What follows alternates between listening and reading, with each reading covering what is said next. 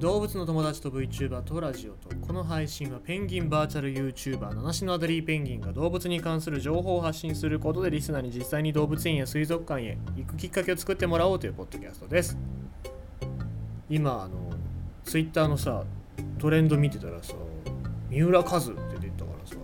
らさ、引退しちゃうのかなと思ったらさ、すごかった。逆ですね、三浦和スタメンっていうね、すごいですね。三浦知良選手、おいくつ？現在53歳ですよ。横浜FC に所属しておりますけども、53歳。スタメンは53歳がスタメンっていうね、すごいね、J リーグですよ。もう周りなんて20代の選手とかばっかりなのにね、その中にスタメンで出るっていうのはすごいですよ。これ19時3分からキックオフの試合でやるんですけども、これ横浜 FC 三浦和、あと中村俊輔もいるんですよ。中村俊輔、あと松井大輔もいます。まあね、名前は知ってるっていう方もいらっしゃると思いますけども、レジェンドですよね。もう J リーグ、日本のサッカー界におけるレジェンド3人出てます。で、川崎フロンターレ対戦相手なんですけども、そこに中村健吾選手っていう、こちらもまあレジェンドなんですけども、これがベテラン、4人合わせて173歳っていうね、すごいですね。これ見てみたいね。ここでまた三浦知良選手がゴールなんか決めた時なんかね、ちょっとどうなるのかっていうところ気になりますから、ちょっと見たいけどね、見たいんだけど、野球も見たいし、あと野球版、今週の26日に野球版の企画をやりますけども、それの準備もしないといけなかったりするから時間がないっていうね、もう悩ましいことでございます。はい、ということで動物のお話しましょうね。だから昨日これがあったらよかったね、敬老の日って話だったらね、動物の話しますけども。で、昨日はサイの日だったんですよ。世界サイの日で、サイっていうのは前僕話したかもしれませんけども、絶滅の危機に瀕してまして、その絶滅の一番の理由っていうのが密猟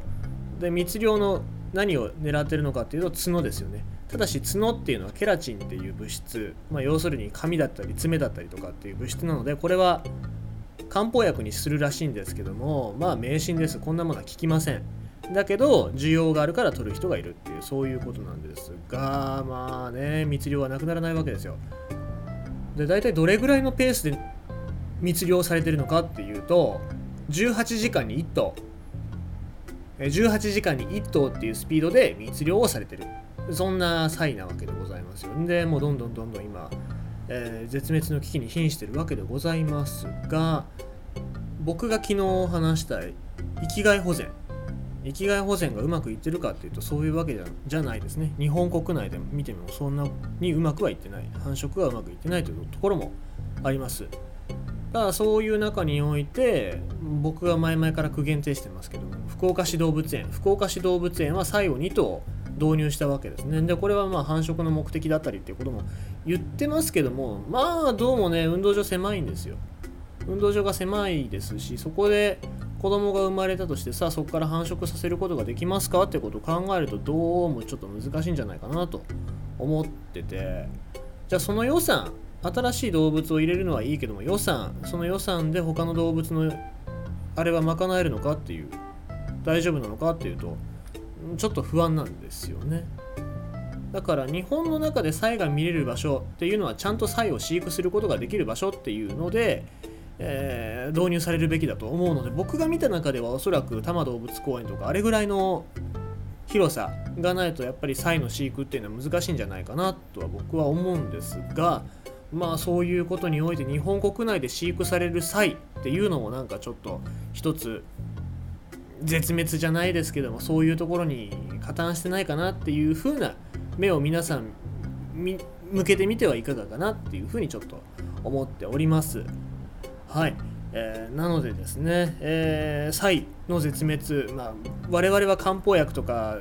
使わないから関係ないだろうではなくて、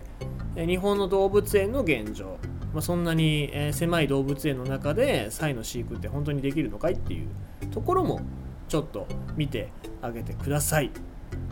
逆じゃない、今突発的に言ってしまったけども、逆じゃないんです。はい。まあそうい